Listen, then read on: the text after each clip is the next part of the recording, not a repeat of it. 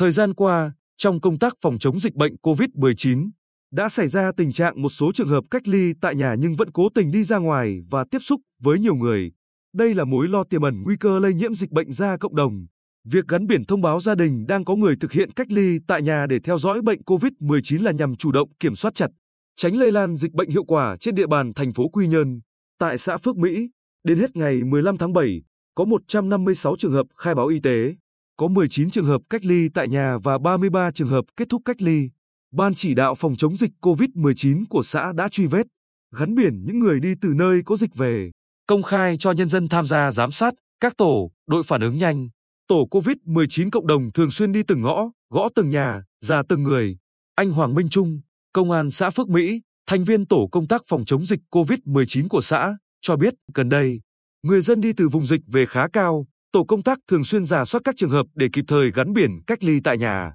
Hàng ngày tổ đi đến từng thôn tuyên truyền, vận động về phòng, chống dịch bệnh, hướng dẫn người dân các quy định cách ly y tế tại nhà. Các trường hợp vi phạm sẽ tùy theo mức độ để xử phạt. Đa phần người dân đều chấp hành tốt quy định của chính quyền. Theo bà Đặng Thị Tuyết Nhung, Phó Chủ tịch Ủy ban nhân dân xã Phước Mỹ, việc gắn biển thông báo các trường hợp cách ly y tế tại nhà để bà con dễ theo dõi và hạn chế tiếp xúc. Mọi người an tâm hơn, chính quyền cũng dễ quản lý. Ban chỉ đạo xã đã cử nhân viên trạm y tế thường xuyên theo dõi y tế và lấy mẫu xét nghiệm theo quy định, đồng thời phân công lực lượng công an, quân sự, y tế và các tổ COVID-19 cộng đồng, tổ chức quản lý chặt chẽ những người đang cách ly tại nhà. Còn trên địa bàn phường Lý Thường Kiệt, đến ngày 18 tháng 7, có tổng cộng 74 trường hợp cách ly y tế tại nhà, đã hoàn thành cách ly 64. Tất cả trường hợp cách ly đều được phường gắn biển, theo dõi sức khỏe thường xuyên tại gia đình. Tổ công tác phường đẩy mạnh tuyên truyền, quản lý, giám sát giúp người dân tránh tiếp xúc, có sự cảm thông và chia sẻ.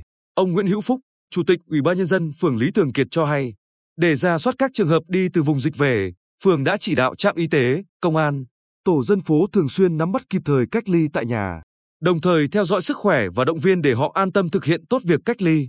Những người đi từ vùng dịch về địa bàn thành phố đều phải chấp hành việc khai báo y tế và cách ly tại nhà để được theo dõi và giám sát. Một người dân ở phường Thị Nại chia sẻ, gần nhà tôi vừa có gia đình vừa cách ly xong. Nhờ có chính quyền địa phương gắn biển thông báo mọi người ở xung quanh đều có thể giám sát người đang cách ly, tránh tiếp xúc để bảo vệ sức khỏe của bản thân và gia đình.